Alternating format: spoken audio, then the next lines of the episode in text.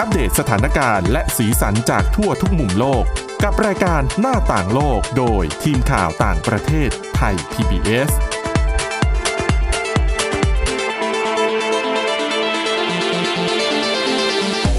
สวัสดีค่ะ ต้อนรับคุณผู้ฟังเข้าสู่รายการหน้าต่างโลกนะคะ มาอัปเดตสถานการณ์และเรื่องราวต่างๆ จากทั่วทุกมุมโลกกับทีมข่าวต่างประเทศไทย PBS ค่ะ ติดตามฟังกันได้เช่นเคยผ่าน www.thaipbspodcast.com นะคะ หรือเว็บไซต์ หรือแอปพลิเคชันพอดแคสต์ต่างๆ ค้นหาคำว่าหน้าต่างโลกค่ะ วันนี้อยู่กันกับคุณทิพย์ตะวันธีรนัยพงษ์และดิฉันวินิษฐาจิตกรีค่ะ สวัสดีค่ะ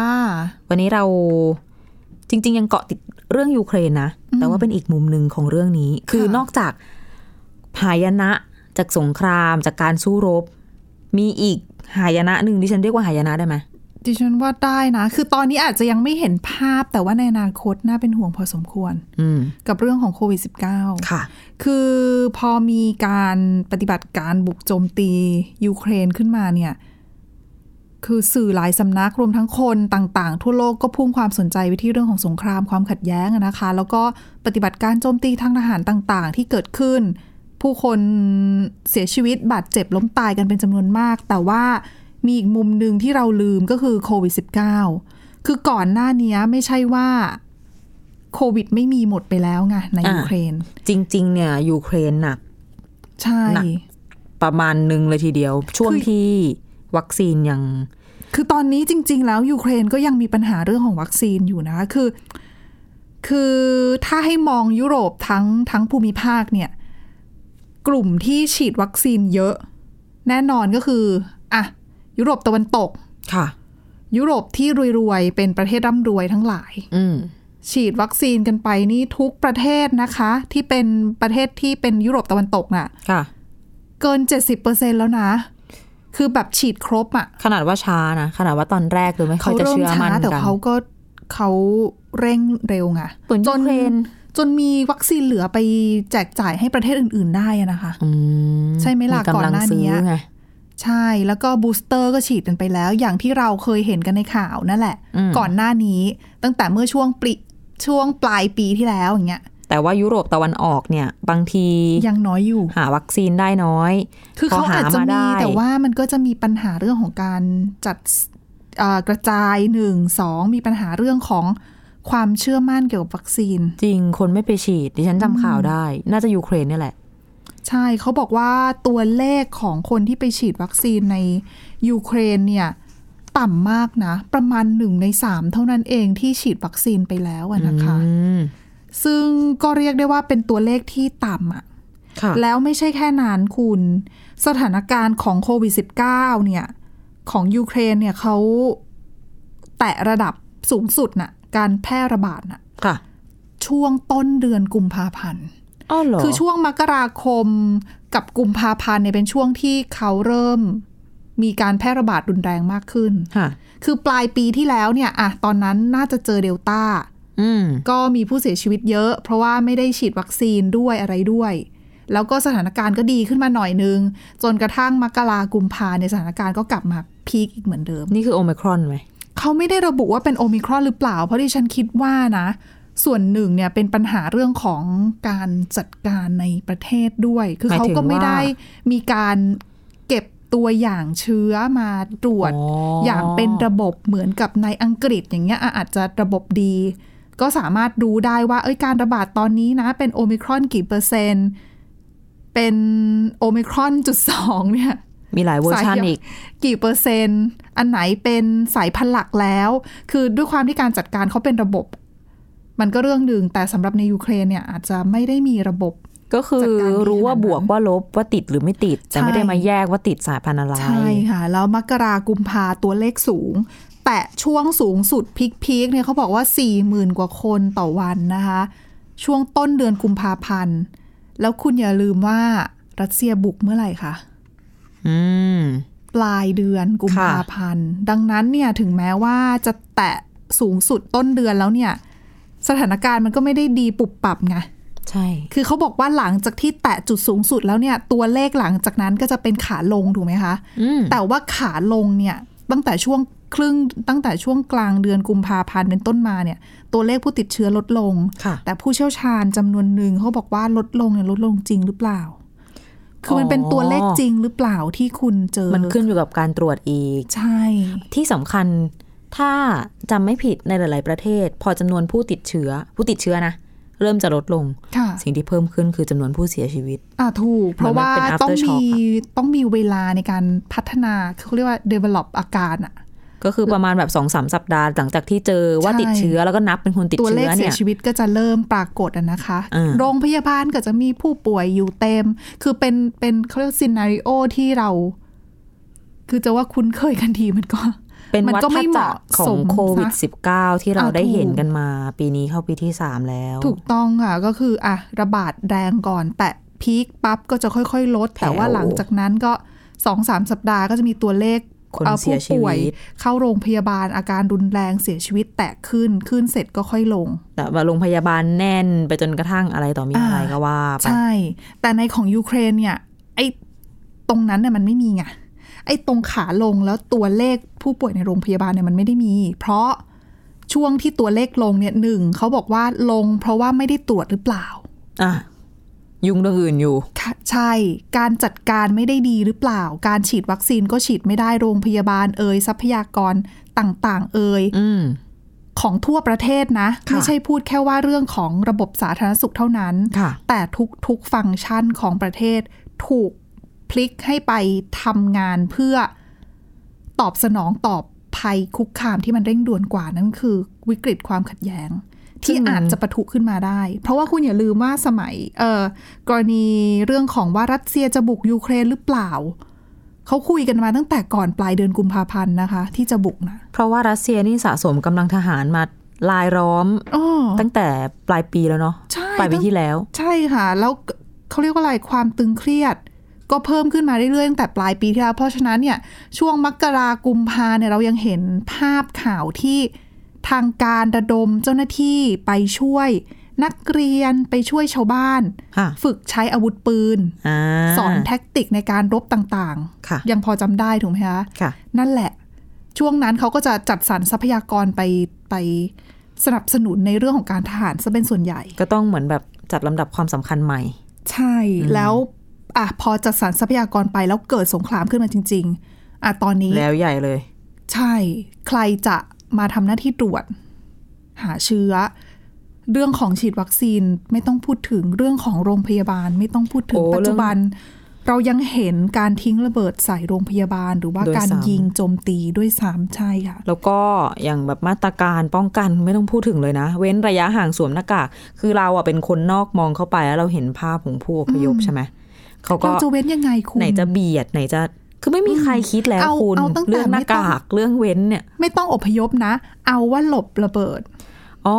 อยู่ในใต้ดินด้วยนี่นา ใช่ อากาศ คุณ ถ่ายเทไม่ต้องพูดถึง ไม่มี อืม เพราะต้องเป็นห้องปิดมิดชิดบาง จริ ที ง ไปหลบอยู่ใต้ดินนะคะ แล้วหลบเขาไม่ได้หลบแค่ชั่วโมงสองชั่วโมงคุณ บางคนลงไปอยู่ เป็นสัปดาห์ บางคอนยู่กั ไม่ นแ ขึ้นมา น่นๆ เล เลย ยนะ อ่ะถูกต้องไม่ใช่แค่ใต้ดินบ้านตัวเองด้วย บางคนไปหลบในรถไฟใต้ดิน สถานีรถไฟใต้ดิน ใช่ หรือไปหลบในหลุมหลบภัยที่เป็นของส่วนกลางของชุมชน คือบางทีแบบบางบ้านมีบางบ้านไม่มี ก็มาอยู่รวมกันในบ้านที่มี อ่ะ เป็นต้น ถูก ก็หลาย ๆ ครอบครัวก็มารวมกันในนั้น ใช่ค่ะโอ้ดังนั้นโอกาสในการสวมหน้ากากอนามัยโอ้ยาก จังหวะนี้ถ้าเป็นเราเราก็ไม่หาหน้ากากนะเราก็ต้องหาอย่างอื่นที่จำเป็นอะ อ่ะถูกอาหาร เพราะว่าอ่ะถ้าสมมติว่าโดนปิดล้อมขึ้นมาสำคัญที่สุดก็คืออาหาร ถูก เราก็จะไม่ได้สนใจเรื่องของโรคระบาด ใช่ เพราะเราต้องเอาชีวิตคือมันเป็นปัญหาที่เราเห็นอยู่ข้างหน้า อืม ต้องมาจัดการก่อน คือก็ต้องจัดลำดับความสำคัญอย่างที่คุณวิถาว่านั่นแหละอ่ะลงไปอยู่ใต้ดิน อากาศไม่ถ่ายเทเว้นระยะห่างไม่ได้สวมหน้ากากไม่ได้ ค่ะ ล้างมือไม่ต้องพูดถึง โอ้บางบางเมืองนี่น้ำไฟไม่มีด้วย อ่ะถูก อันนี้คือการที่หลบระเบิดนะ อืม ไปดูผู้อพยพหนึ่งในมาตรการสำคัญในการป้องกันโควิด -19 ถ้าสมมติมีการระบาดเยอะ ค่ะ ๆ คือจำกัดการเดินทาง อ๋อ ถูกไหมเราต้องมีล็อกดาวน์เพราะว่าคนที่ติดเชื้อแล้วจะได้ไม่เดินทางไปไหนกักตัวเอง จะได้ไม่ไปแพร่เชื้อโรคให้กับคนอื่น แต่ถ้าจะมาทำแบบนั้นตอนนี้มันจะผิดหลักมนุษยธรรม มากด้วย ไม่แต่ก่อนอื่นเราไม่รู้ว่าเราติด หมายถึงว่าอ่ะก็พูดถึงสมมติสมมติคิดแบบสมมติเบสิกอ๋อจะผ่านจะผ่านเข้าพรมแดนโปแลนด์อาจจะต้องแบบตรวจหาเชื้อก่อน แต่มันเป็นไปไม่ได้อะในสถานการณ์เนี้ย มีมีแต่มีนะคะ มีคนทำเหรอ คือมีมีเจ้าหน้าที่ที่ไปตรวจ แต่ว่าดิฉันว่ามัน ก็ ก็ คือได้ ม่ แค่สุ่มไหมคือคนมันก็เยอะอะ ตามข่าวเนี่ยไม่ได้บอกว่าต้องสุ่มหรือเปล่า แต่ว่าถ้าให้ให้ประเมินจากสถานการณ์ความวุ่นวายที่มันเกิดขึ้นบริเวณตามแนวพรมแดนจริง ๆ เนี่ย ค่ะ แล้วที่เราเห็นผู้อพยพหลั่งไหลกันเข้าไปเนี่ย ตัวเลขตอนนี้มันทะลุสามล้านไปแล้วน่ะ ใน อืม ประเทศต่างๆอะนะคะ ค่ะ ดังนั้นเนี่ยการบริหารจัดการตรงนั้นเนี่ยก็ไม่แน่ใจว่าการตรวจจะครอบคลุมมากน้อยแค่ไหน เพราะอย่าลืมว่าเจ้าหน้าที่ที่ส่งไปจากส่วนกลางอายกตัวอย่างโปแลนด์อย่างเงี้ย ค่ะ เจ้าหน้าที่ที่ส่งไปลงพื้นที่อ่ะมันก็เป็นไปไม่ได้ที่จะ cover ได้ได้ทั้งหมด เพราะอย่างในประเด็นก็จะมีหน่วยงานเอ่ออิสระอย่างเช่น องค์การแพทย์ไร้พรมแดนอย่างเงี้ย พอ เขาก็จะมีทีม ใช่เขาส่งทีมเข้าไป อย่างเช่น ส่งไปที่ อาจจะต้องไปที่โปแลนด์ก่อนโรมาเนียก่อนอย่างนี้แล้วค่อยแบบขยับข้ามพรมแดนเข้าไปในยูเครนใช่ไหม แต่ยังไงเจ้าหน้าที่ที่ไปช่วยเหลืออะก็ไม่เพียงพอกับกับผู้อพยพอยู่แล้ว ต้องบอกแบบนี้เลย เจ้าหน้าที่ที่ไปช่วยเหลือไม่ได้สนใจเรื่องโควิด -19 แล้วด้วยซ้ อ่ะถูกถ้าคือเขาต้องให้ความสำคัญกับอย่างอื่นมากกว่า ถูก เพราะว่าคนที่อพยพมาบางคนอาจจะได้รับบาดเจ็บก็มีเหมือนกัน ำคือข้ามเรื่องโควิด -19 ไปเลยตอนนี้ ซึ่งตัวเจ้าหน้าที่บางคนที่เขามาให้สัมภาษณ์กับสื่อที่ไปเกาะติดรายงานสถานการณ์ต่าง ๆ ตามแนวพรมแดนเนี่ยเขาก็พูดให้ฟังเหมือนกันว่า คือถ้ามาถามเขาเรื่องโควิด -19 ตอนนี้เขาก็ไม่ได้ให้ความสำคัญกับกับเรื่องนี้มากนะ คือโอเค ตระหนักว่าเป็นเรื่องจำเป็นเป็นวิกฤต แต่ว่า ค่ะ เขาก็ต้องแก้ปัญหาเฉพาะหน้าตรงนี้ให้ได้ก่อน ซึ่งเสียงสะท้อนเนี้ย ไม่ใช่แค่เจ้าหน้าที่อย่างเดียว แต่ว่าสะท้อนไปถึงตัวผู้อพยพด้วย เพราะผู้อพยพก็มองแบบนั้นเหมือนกันว่าเข้าใจว่าโควิด -19 สำคัญ แต่ว่า แต่ว่ามันก็คือชีวิตของเขาในการที่จะ คือเหมือนกับ หนีอ พู อ ด กมา ง่ายๆเลยเป็นโควิด -19 เนี่ย ก็มีโอกาสที่จะไม่ตาย อืม แต่ถ้าเจอการโจมตี ค่ะ ก็ ซึ่งหลาย ๆ ชาติไม่ว่าจะเป็นฮังการีโรมาเนีย สโลวาเกียต่าง ๆ เนี่ย คือเขาก็มีการอ่ะจัดเจ้าหน้าที่มาคอยตรวจหาเชื้อโควิด -19 ให้กับบรรดาผู้อพยพนะคะ นอกจากนี้ก็มีโครงการฉีดวัคซีนฟรีให้ด้วย เพราะว่าตามประเทศเหล่านี้เขาก็มีคือรัฐบาลเนี่ยสนับสนุนเรื่องของโครงการฉีดวัคซีนไม่เสียค่าใช้จ่ายอยู่แล้ว ค่ะ ดังนั้นก็เลยมาเพิ่มให้กับบรรดาผู้อพยพได้ฉีดด้วย ซึ่งสถานการณ์ที่เกิดขึ้นเนี่ยปัญหาของโควิด -19 เนี่ยมันเป็นคือโรคระบาดมันไร้พรมแดน ถูกไหมคะ ค่ะ ดังนั้นในยูเครนสถานการณ์ไม่ดีเนี่ยคลื่นผู้อพยพที่เข้าไปในประเทศอื่น ๆ เนี่ย แต่ละประเทศก็ต้องป้องกันเหมือนกัน อืม เพราะว่าหลายประเทศที่เป็นที่มีพรมแดนติดกับยูเครนสถานการณ์เรื่องของการฉีดวัคซีน ค่ะ ก็ไม่ได้ต่างจากยูเครนเท่าไหร่นัก แถบแถบนั้นน่ะ ลักษณะจะคล้ายๆกัน อืม ไม่ค่อยจะไว้ใจวัคซีนหนึ่ง แล้วเริ่มบางบางที่เริ่มฉีดช้าด้วยค่ะที่ฉันเห็นที่ฉีดเร็วๆ อาจจะมีฮังการีแต่ตอนนั้นฮังการีใช้วัคซีน Sinovac เอ่อในการฉีดก่อนแล้วค่อยใช้ตัวอื่นๆมาฉีด ฮังการีนโยบายฉีกออกมาจากประเทศแถบนั้น ใช่ใช่ค่อน จำได้ ข้างคือรัฐบาลเขาจะไม่เหมือนกับรัฐบาลประเทศอื่นๆ เท่าไหร่ ค่ะ อืมคือปัจจุบันเนี่ยอัตราจากข้อมูลขององค์การอนามัยโลกอะนะคะ อัตราการฉีดวัคซีนโควิด -19 ครบ 2 อันนี้พูดแค่ 2 นะ อ๋อ ครบ อ๋อ 2 โดส ทุกวันนี้มันไม่พอแล้ว ใช่บางประเทศไปสี่แล้วอะแต่ว่าแถบ เราก็ด้วยนะ แถบแถบนี้เขายังสองอยู่ ครบสองโดสนะคะ สูงที่สุดในภูมิภาคนะคุณ คือฮังการีหกสิบสองจุดสี่หกเปอร์เซ็นต์ หกสิบ นี่ สอง สูง นี่สู สุ ง ด สุด นะ ยังไม่ถึงเจ็ดสิบเลยในขณะที่อย่างที่บอกยุโรปฝั่งตะวันตกอะเจ็ดสิบอัพ เจ็ดสิบอั บา พ ง มี ที่ สาม แปด เข็ม บางที่แปดสิบด้วยคุณ อืม คืออื้อหือคือคนละเรื่องนะคะ อ่ะหกสิบสองจุดสี่หกเปอร์เซ็นฮังการีสูงสุด ต่ำสุดเนี่ย คือมอลโดวา อ๋อ ฉีดแค่ยี่สิบห้าจุดห้าสี่เปอร์เซ็นเอง มอลโดวาเป็นประเทศที่ ระบบสาธารณสุขโครงสร้างพื้นฐานต่างๆ ก็ ไม่ค่อยดี อืมอาจ ก็ จะ เป็นประเทศเล็กด้วย อาจ ไง จะไม่ดีมากพอสมควรเลยทีเดียว อืมแล้วฉีดแค่หนึ่งในสี่อะค่ะ แต่ว่า เคย รับ รู้จัก ผู้พพ เคยมีโอกาสรู้จักคน เยะพ มอ สว ลโดวาแล้วเขาเล่าให้ฟัง เหรอคะ เป็นยังไง เมื่อหลายปีมาแล้วนะ อ๋อ เขาเล่าประมาณว่า คือเขาไม่รักษาในประเทศเขาหรือเปล่าด้วยความที่พอเป็นยุโรปปั๊บก็ป ไม่ไม่เขารักษาประเทศเขา อืม เขาบอกว่าเหมือนกับไปโรงพยาบาลเป็นโรคอะไร เอะอะหมอก็จ่ายยาแก้ปวด เขาพูดประมาณเนี้ย อื แต่ดิฉันไม่ได้ไปตรวจสอบ เห ข้อมูลต่อนะ ค่ะ คือนะดิฉันเข้าใจว่าเราสามารถตีความข้อมูลส่วนนี้ได้ว่า คือมันระบบสาธารณสุขเนี่ยไม่ได้ดีนัก อืม ในการให้ความสำคัญกับการรักษาโรคต่างๆ อาจจะ ค่ะ ดูแลในในเชิงพื้นฐานซะมากกว่า อืม อืม ดังนั้นเนี่ยมอลโดวาก็ถือว่าเป็นเขาเรียกว่าอะไรอะ่ะ ในพื้นที่นี้ก็ฉีดต่ำมาก เพราะว่าต่ำกว่ายูเครนที่บอกไปว่ายูเครนหนึ่งในสามนี่หนึ่งในสี่ อืม สถานการณ์ดังนั้นเนี่ยรับผู้อพยพไปก็ค่อนข้างเยอะหลายคนก็เลยเป็นห่วงว่า หลังจากเนี้ยจะเกิดอะไรขึ้น เพราะว่าเกิดโควิด -19 มากลับมาระบาดขึ้นอีกครั้งเนี่ย การรองรับผู้อพยพเนี่ยสถานการณ์มันก็ตึงพอสมควรแล้ว ค่ะ เพราะว่าคนที่เดินทางเข้ามาที่น่ากังวลอีกอย่างหนึ่งไม่ใช่แค่โควิด -19 เท่านั้น โรคอื่นๆ ที่จริง ๆ แล้วยูเครนก็ไม่ได้มีปัญหาแค่เรื่องโควิด -19 ไง ค่ะ เรื่องโรคอื่นๆ ที่ควรจะต้องได้รับวัคซีนหรือว่าต้องได้รับการรักษา อืม ก็ประชาชนก็ได้รับผลกระทบกันไป ได้รับผลกระทบกันไปหมดอะนะคะ เพราะว่าสงครามกระทบทุกอย่าง ใช่แต่จริงๆอ่ะคือหลายคนก็บอกว่าเรื่องเนี้ยว่าผู้อพยพไม่ได้นะ คือเขาไม่ผิดนะ อ่ะอ่ะเข้าใจเข้าใจ เออ คือเราเพียงแค่สะท้อนให้เห็นว่าสถานการณ์ต่าง ๆ ที่มันเกิดขึ้นเนี่ย รัฐบาลต้องเตรียมพร้อมรับมือพยายามหาทางป้องกัน แต่ไม่ใช่การปิดประตูไม่รับผู้อพยพ คือเรา เพ ไม่ ราะ ได้จะ เขา บอ ไม่ ก ได้ผิด เราไม่ได้จะบอกว่าสิ่งที่เกิดขึ้นตอนนี้มันน่าห่วงเรื่องโควิด -19 ยังไงแค่นั้น เราก็จะบอกด้วยว่ามันเป็นอีกผลกระทบหนึ่งด้วยนะ จากสงคราม ถูกต้องค่ะ เพราะว่า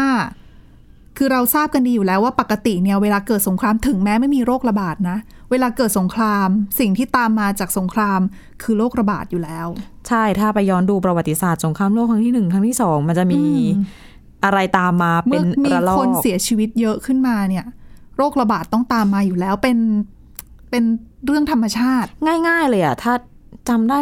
ที่เรียนตอนเด็กๆอะสงครามโลกครั้งที่หนึ่งสิ่งที่ตาม ค่ะ มาเบสิกเลยท้องร่วงอหิวา อ่าความสะอาดอาหาร อ่ามั มันไม่ได้ แล้วก็แบบกาลาโรค อ่าถูก อ่ะ ค่ะ อย่างเงี้ย คือเขาจะต้องตามมาคือเป็นเรื่องปกติ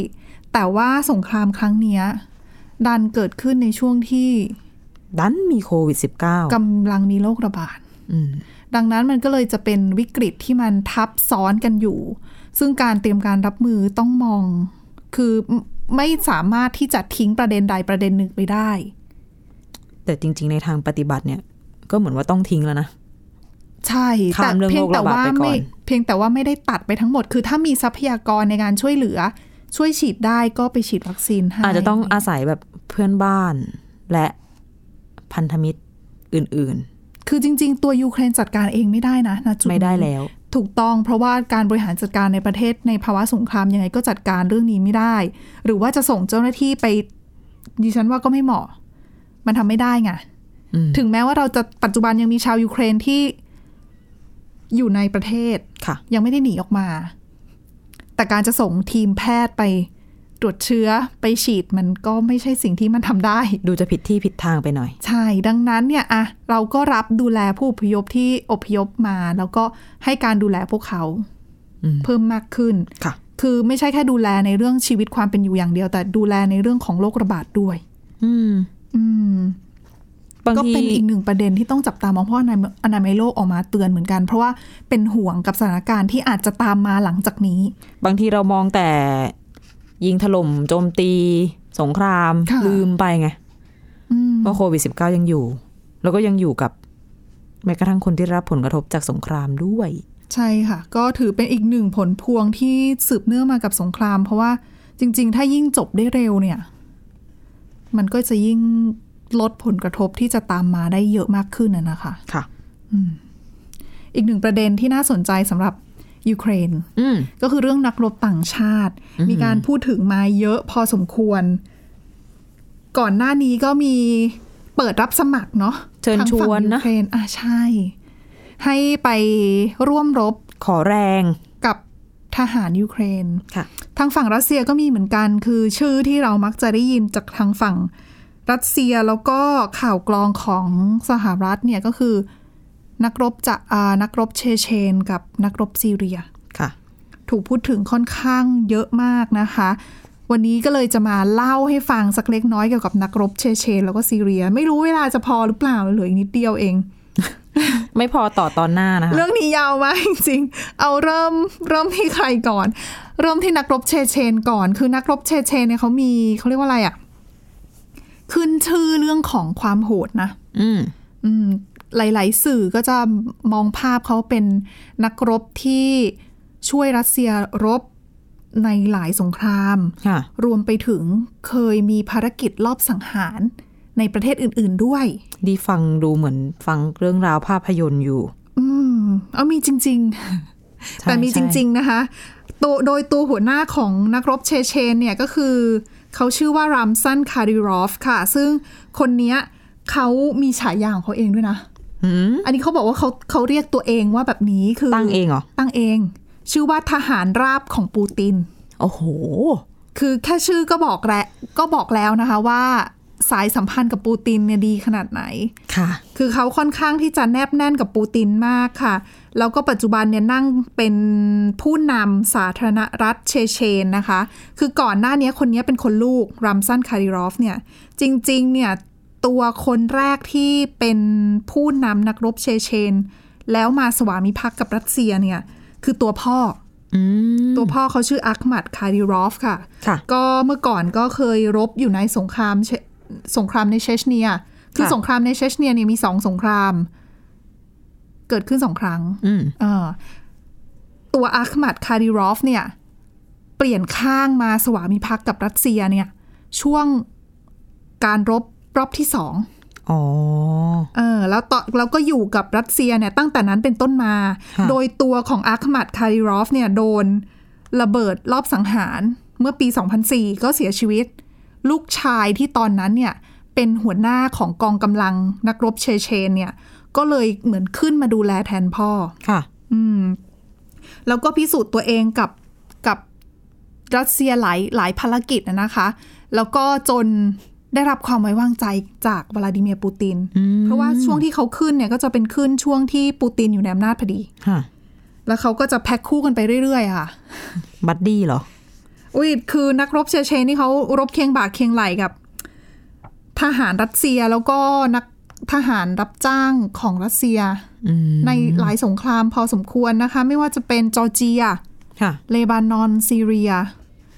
ยูเครนตะวันออกเมื่อปี 2014 เขาก็เคยมารบนะ อืม คือตัวรามซ่านลงพื้นที่เองเลยด้วย อ๋อ 2014 เป็นทหารราบของปูตินจริง ใช่แล้วรอบนี้แน่นอนว่าตั้งแต่ก่อนเกิดสงครามแล้วล่ะเขาก็บอกว่าเขาจะมาช่วยรัสเซียรบในยูเครน ๆ อืม อืมแล้วก็คือจากรายงานข่าวนะคือเรื่องของนักรบต่างชาติบางทีอะเราไม่ได้มีข้อมูลที่คอนเฟิร์ม มันไม่สามารถตรวจสอบได้ทั้งหมด ใช่คือร้อยเปอร์เซ็นบางทีก็อาจจะไม่ได้อะสื่อก็จะใช้วิธีว่า ฝั่งนี้รายงานว่ายังไงหรือว่ามีข่าวที่ยังไม่ได้รับการยืนยันว่ายังไงบ้าง ค่ะ ซึ่งมีรายงานจากทางฝั่งของสื่อที่เป็นสื่อของเชชเนียนะคะ เขาก็บอกว่าคาริรอฟเนี่ยนำทัพนักรบเชเชนกว่า 1 0,000 คนนะคะ ค่ะ เข้ามารบในยูเครนแล้ว อ๋อ โดยเขาเดินทางเนี่ยผ่านมาทางเบลา รุส เข้ามารบภารกิจหลักของเขาเนี่ย ก็คือการลอบสังหารเซเลนสกี้แล้วก็ครอบครัว อืม อืม ภารกิจหมายเลข ซึ่ง หนึ่ง ซึ่งภารกิจการลอบสังหารเซเลนสกี้เนี่ยเขาบอกว่าไม่ใช่แค่ตัวนักรบจากเชเชนเท่านั้นนะคะนักรบเชเชนเท่านั้นที่มาทำภารกิจนี้นะ ค่ะ คนจากบริษัททหารรับจ้างจากบริษัทแวกเนอร์กรุ๊ปของรัสเซียเองที่เป็นทหารรับจ้างก็เข้ามาทำภารกิจนี้ด้วย ก็ แต่ คือ ก็ไม่ มี สำ กา เร็ ร จนะ เข้ามาแล้วใช่ไหม เข้ามาแล้วตั้งแต่ทีแรก ๆ แล้วค่ะ ที่ยูเครน ตอน เคยบอก ใช่ ที่ตอนนั้นเซเลนสกี้เคยออกมาให้ข่าวอะค่ะว่ามีรัสเซียส่งทีมรอบสังหารมาจะหวังจัดการตัวเขากับครอบครัวเป็นเป้าหมายหมายเลขหนึ่งและสองน่ะ เป็นทีมเอกชนเหรอน่ะ ใช่ แต่คือของกรณีรัสเซียจะเรียกว่าเอกชนก็ไม่ได้ไงเพราะจริงๆ เอกชนก็คือเป็นเอกชนที่มีความสัมพันธ์กับ คือเป็นบริษัท ปูติน ก็จริง แต่ว่าอาจจะเป็นบริษัทที่มี ความสัมพันธ์ อะไรอยู่เบื้องหลัง อย่างแวกเนอร์กรุ๊ปเนี่ย ตัวผู้ก่อตั้งอะเขาได้รับฉายา มีฉายาเหมือนกัน ฉายาอีกแล้ว ตัวผู้ก่อตั้งของแวกเนอร์แวกเนอร์กรุ๊ปเนี่ย มีฉายาว่าถ้าดิฉันจำไม่ผิดนะ ปูตินเชฟ เชฟ เชฟ พ่อครัว ใช่ พ่อครัวของปูติน คือเป็นฉายาที่น่ารักมากคุณ เพราะอะไรรู้ไหม ดิฉันว่าน่ากลัว ไม่ ตอนแรกดิฉันก็นึกว่าพ่อครัวที่เป็นแบบ ปรุงความโหดร้ายหรือว่าอะไรอย่างนี้ใช่ไหมคะ อ่า ไม่ใช่พ่อครัวจริงๆ หมายถึงแบบ คือ ก่น ตัว นะ บริษัทคนเนี้ย คนเนี้ยเขาเคยเป็นเจ้าของบริษัทที่ทำแคตเตอร์ลิงให้กับเครมลิน โอ้ยตาย แล้ว โอเค เออ คือเป็นบริษัทที่ทำรับจัดเลี้ยงอาหารให้กับนายทำเนียบประธานาธิบดีรัสเซียมาก่อน ก็คือไว้ใจได้แน่นอน เพราะว่าเป็น ทำ อาหารที่ อาหาร ปูติน ให้อะ ต้องกิน ใช่ ต้องปลอด คือ ภั เขา ย ไว้ใจคนนี้มาก แล้วคนเนี้ยคือเขาเคยเป็นเจ้าของบริษัท อืม ด้านนั้นอยู่ แล้วก็เลยมารับหน้าที่เป็นเจ้าของบริษัททหารรับจ้าง อีกหนึ่งอีกหนึ่งบริษัท เออพูดแบบนี้ก็นึกได้ว่านี่คือบทบาทที่สำคัญมากของคำว่าเชฟ อืม ของปูติน เพราะว่าเหมือนดูแลชีวิตเลยนะ อ่ะก็ถูกก็ถูก ถ้า พ เกิ ระ ดว่าปล่อยให้ใครมาแทรกซึมได้อ่ะ เมื่อ ก็ ก่อ หมาย น ถึง เนี่ย ชีวิต คนที่จะเป็นพ่อครัวเนี่ยต้องติดตัวกับกับผู้นำเลยนะ เหมือนประกบติด ใช่ถูกไหมในอดีต เพราะอาหารอย่างอย่างบางทีถ้าสมมติอะในซีรีส์เกาหลีที่เราเคยเห็น โถ ที่มีไอเนี่ยปิ่นเงินนะคะตรวจ ปัก สอย า บ พิษเหรอ ตรวจสอบยาพิษไง อืม ต้องมีคนตรวจสอบ ดิฉันก็ไม่ค่อยได้ดู นั่นแหละกลับมาที่แวกเนอร์กรุ๊ปแวกเนอร์กรุ๊ปก็เริ่มมีบทบาทช่วงนั่นแหละค่ะยูเครนตะวันออกปี 2014 เหมือนกัน อ่ะ นั่นแหละก็ก็ดิฉันถึงไหนแล้วอะ นักรบเชเชนหนึ่งหมื่นคน เข้าไปรบ แล้วก็พยายามที่จะลอบสังหารเซเลนสกี้สามครั้งนะคะ เขาบอกมีรายงาน แต่ก็ไม่สำเร็จ อืม คือตอนเนี้ยน่าสนใจมากว่าภารกิจของเขาเนี่ยตอนนี้ไม่ใช่แค่รอบสังหารเท่านั้น มีในเรื่องของการที่จะเข้าไปมีบทบาทในการยึดพื้นที่ต่างๆ ที่อยู่โดยรอบกรุงเคียฟ คือ ก็ พื้นที่ทางตอนเหนือกับทางตะวันตก ค่ะ ก็ไปร่วมกันยึดพื้นที่เพื่อเตรียม หลายคนมองว่าเขาจะมีบทบาทในการ